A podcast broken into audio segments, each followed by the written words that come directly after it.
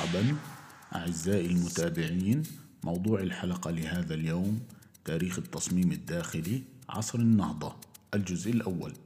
يقدمها الدكتور أحمد أبو هاني تخصص تصميم داخلي حاصل على درجة الدكتوراه في تخصص التصميم الداخلي من أكاديمية ستروغانوف الحكومية في موسكو عام 1996 كما أنه عضو في المنظمات الدولية في مجال التصميم الداخلي وفي لجان التحكيم لتخصص التصميم في العديد من المؤسسات التعليمية. نحن برعاية طهبوب تجربة منزلية مطلقة.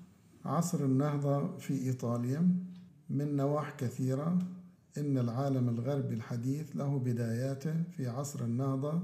يصف هذا المصطلح مجموعة من التطورات التي دفعت تدريجيا طرق التفكير في العصور الوسطى جانبا وأفسحت المجال لتغييرات في تجربة إنسانية كبيرة مثل تلك التي جاءت مع تأسيس أول حضارات مسجلة حوالي الخمس آلاف ميلادي. من غير الواضح بالضبط سبب حدوث هذه التغييرات متى وأين حدثت. ما هو مؤكد تماما أنه في إيطاليا وخاصة في فلورنسا حوالي عام 1400 ميلادي بدأ التفكير في العصور الوسطى يفسح المجال لأفكار أحدثت تغييرات في الفن والهندسة المعمارية والتصميم الداخلي والعديد من الجوانب الأخرى للحياة البشرية. في عصر النهضة في أوروبا كانت هناك سلسلة من أساليب التصميم التي هيمنت على إعدادات الحياة للأقوياء والأثرياء والمؤسسة الكنسية والدولة التي يسيطر عليها. بالنسبة لجزء كبير من السكان الذين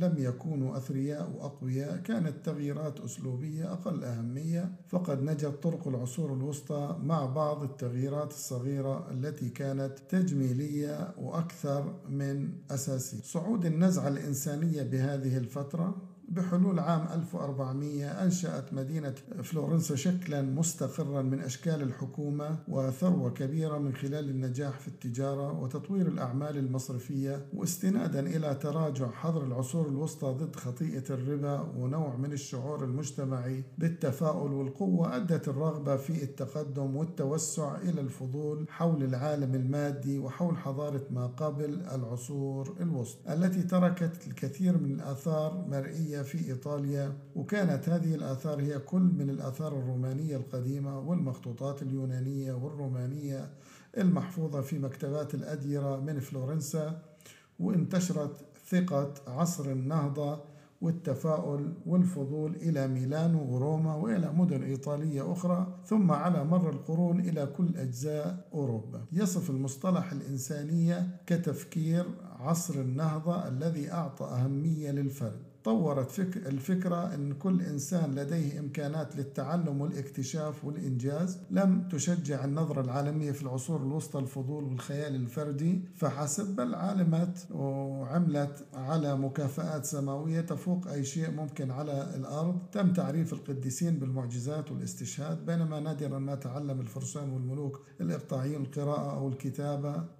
ولا ولم ترفض إنسانية عصر النهضة القيم الدينية بل عززت عزتها بالإيمان وبإمكانيات مساعي بشرية في علاقة متوازنة مع تعاليم الكنيسة ومن المثير للاهتمام بنلاحظ كيف أنه نادرا ما يمكن ربط الأسماء الفردية بأعمال الفن والهندسة المعمارية في العصور الوسطى. تم تصميم وبناء الكاتدرائيات من قبل البشر ولكن هناك عدد قليل من الأسماء المعروفة والسجلات الضئيلة التي تربط الاسم بالعمل وتاريخ فن عصر النهضة على النقيض من ذلك. هو سلسلة من الأسماء وكثير منها يعرف بأسماء باسم شخصيات متميزة كانوا مواضيع السير الذاتية وكانوا مشاهير في عصرهم مثل برونيلسكي مايكل أنجلو ليوناردو دافنشي ومن أمثال جاليلو كوبرنيكوس وكولومبوس إلى آخره. وهم رجال عصر النهضة الذين تعرف أسمائهم وإنجازاتهم على نطاق واسع عالمي وكلها عوامل في جعل الفرد مهم.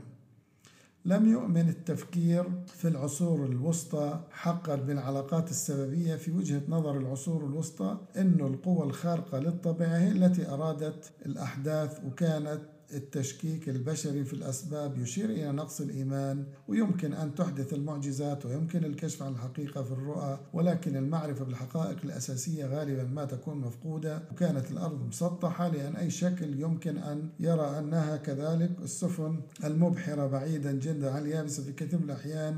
آه، عودتهم آه، وسقوطهم من الحافة عزز نمو الإنسانية كفكرة وإن ما هو واضح يمكن تشكيك فيه وإن الغامض يمكن أن يصبح أقل غموضا من خلال التحقيق الاكتشاف حتى جسم الإنسان يمكن دراسته من أجل معرفة أسرار تشريحه وطريقة عمله وإن فكرة التجربة التي يمكن أن تثبت علاقة السبب والنتيجة تحددها بدقة وهي الأساس الذي يبنى عليه العلم الحديث وإنه مفهوم عصر النهضة تم تطويره والتعريف به.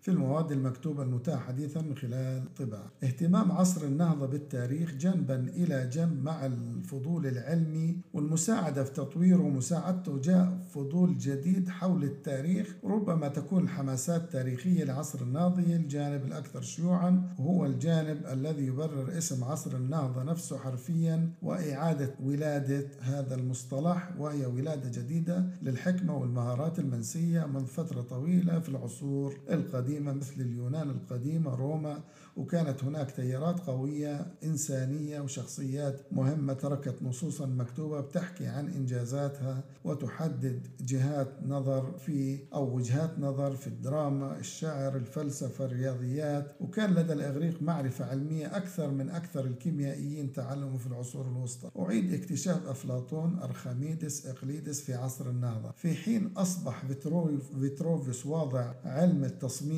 المعماري وبشكل عام التصميم التصميم سلطة يمكنها المساعدة في تفسير الآثار الرومانية والآثار والشظايا المبنية في الهياكل اللاحقة التي كانت مرئية جدا في إيطاليا إيطاليا ويمكن زيادة التعلم من خلال الفكر الفردي والتجربة من خلال التعلم من تاريخ وقد يبدو من المفارقات أن الحركة التي فتحت الطريق أمام التفكير الحديث كان ينبغي أن تتحول إلى تاريخ من أجل التحفيز لكن اهتمام عصر النهضة بالتاريخ لم يكن يهدف إلى العودة للوراء بل كان تعبير آخر عن الفضول الجديد الذي سعى إلى معرفة ما عرفه القدماء. وكان الهدف هو المضي قدما على أساس أفضل الإنجازات البشرية في الماضي. مع المضي قدما نحو مستقبل متقدم في الفنون من السهل ملاحظة الطرق التي أصبحت بها هذه العناصر القديمة موضع إعجاب واستخدام ولكن الخطأ افتراض أن تصميم عصر النهضة كان مجرد محاولة لإعادة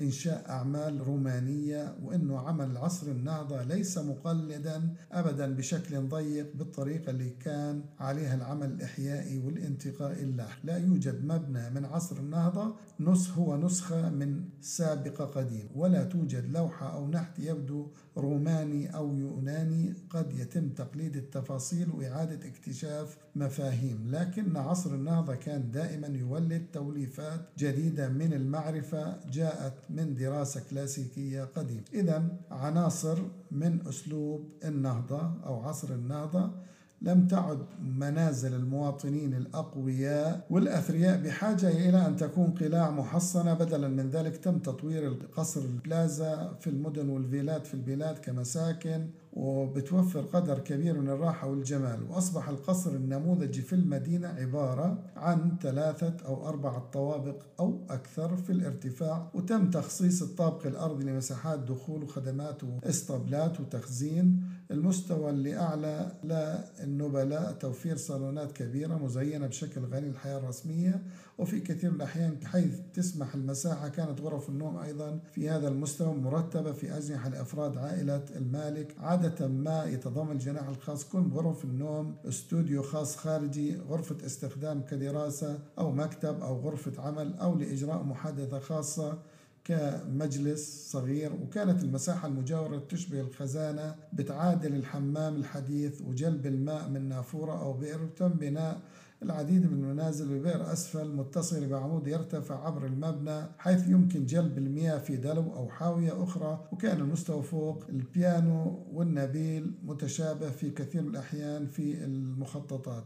ما يؤثر مساحة للمعيشة وغرفة نوم مماثلة ولكن ارتفاع سقف أقل في الطابق العلوي. أصبحت ارتفاعات الأسقف أقل ثباتا وكانت المساحات أكثر انفتاحا. وهنا كان السكن والنوم للخدم والسلالم عادة ما تكون حلزونية متعرجة أو في مساحات ضيقة تشبه الفتحات أو آه، في العصور الوسطى وأصبحت الآن عناصر مرئية رئيسة مع باحات واسعة مستقيمة وبتتحول إلى اتجاه عكسي عند النزول أو الصعود. غالبا ما كانت السلالم الثانوية المستقيمة أو المتعرجة توضع في مواقع غامضة ويمكن للفيلا الريفية بتحمل ذات مخطط أكثر انتشار وهكذا كان في كثير من الأحيان ارتفاع مستويات اثنين أو ثلاثة فقط. ولكن نفس وظيفية الفراغ هي السائدة في المستويات والخدمات فقط في المستوى الأرضي والغرف الرئيسة في المستوى الأعلى وإقامة الخدم في الطابق العلوي أو العلوي يتأثر أسلوب التصميم داخل عصر النهضة بشدة بالتفاني الجديد للسوابق الكلاسيكية التماثل هو مصدر قلق مهيمن وتفاصيل قوالب وقطع رسم هندسي تعتمد على أمثلة رومانية قديمة بشكل عام. الجدران ناعمة بسيطة غالبا تكون محايدة في اللون أو مطلية بأنماط توحي كورق الجدران في التصميمات الداخلية المتقنة. وغالبا ما بتكون جدران مغطاة بلوحة جدارية وما كانت الأسقف ذات عوارض أو في تصميمات داخلية غنية بالتفاصيل اللي مخزن غالبا ما كانت العوارض في الأسقف أو الخزائن مطلية بألوان غنية ثم آه، نقش وأرضيات الطوب والبلاط أو الرخام كرقعة شطرنج أو أنماط هندسية أكثر تعقيدا من الرسومات أو الأورنامنت وتم تزيين المواقد آه، كذلك والمصدر الوحيد للحرارة اللي هو مزود بأرفف بعض من التفاصيل النحتي الكبير وقد تكون الستائر وغيرها من الملحقات غنية بالألوان كما يمكن رؤية ذلك في اللوحات المعاصرة وكان الأثاث بيستخدم على نطاق واسع في عصر النهضة مما كان عليه في العصور الوسطى. يعني انتشر الأثاث في عصر النهضة أكثر من العصور السابقة وكان لا يزال محدودا جدا بالمعايير الحديثة وتم استخدام وسائد على الكراسي والمقاعد وقدمت فرصة أخرى لإدخال ألوان قوية ويمكن أن تكون الأسرة اللي التخت هياكل ضخمة مرفوعة على منصة ومع لوح أمامي منحوت ولوح قدم وأعمدة زاوية بتدعم الستائر كأنه النحت والتطعيمات حاضرين وفقا لثروة وأذواق المالكين وبتعبر عن نوعية المالك الثري. كانت التصميمات الداخلية لكنيسة عصر النهضة تستخدم الحجر وللجدران والأسقف المقبة وذات لون مقيد ولكنها غالب ما كانت غنية بالتفاصيل المعمارية المستمدة من نماذج رومانية قديمة كالزجاج المعشق أو الملون النوافذ وأفسح المجال لزجاج بسيط محدود اللون وتم استخدام الرسم على نطاق واسع في المذابح واللوحات التي توضح موضوعات دينية عادة ما يتم تقديم مثل هذا العمل الفني قبل المانحين أثرياء الذين يظهرون أحيانا كشخصيات في اللوحات التي يرعونها وتميل التصميمات الداخلية لعصر النهضة. وفراغات السكنية على حد سواء والدينية على حد سواء إلى الانتقال من البساطة النسبية إلى مزيد من التفصيل مع زيادة الثروة وأصبحت المعرفة بالعصور القديمة الكلاسيكية أكثر انتشارا في محاولة لإيجاد نظام غاية في التعقيد من تطور عصر النهضة. وحدد المؤرخون ثلاث من المراحل الرئيسة وينظر العديد من التواريخ القديمة إلى هذه المراحل على أنها تشكل نمطا يتكون من بداية مترددة وفترة متقدمة ناجحة بشكل منتصر. تليها فترة من التراجع والانحطاط وتعرف النظرة الأكثر حداثة بالمراحل الثلاث ولكنها بتعتبرها مختلفة في طابعها وذات جدارة متساوية إلى حد ما. قدم هذه المادة الدكتور أحمد بوهاني. تابعونا كل سبت الساعة الرابعة بتوقيت القدس على كافة المنصات السمعية. كان معكم محمد الرنتيسي من بودكاست ال Creative Center.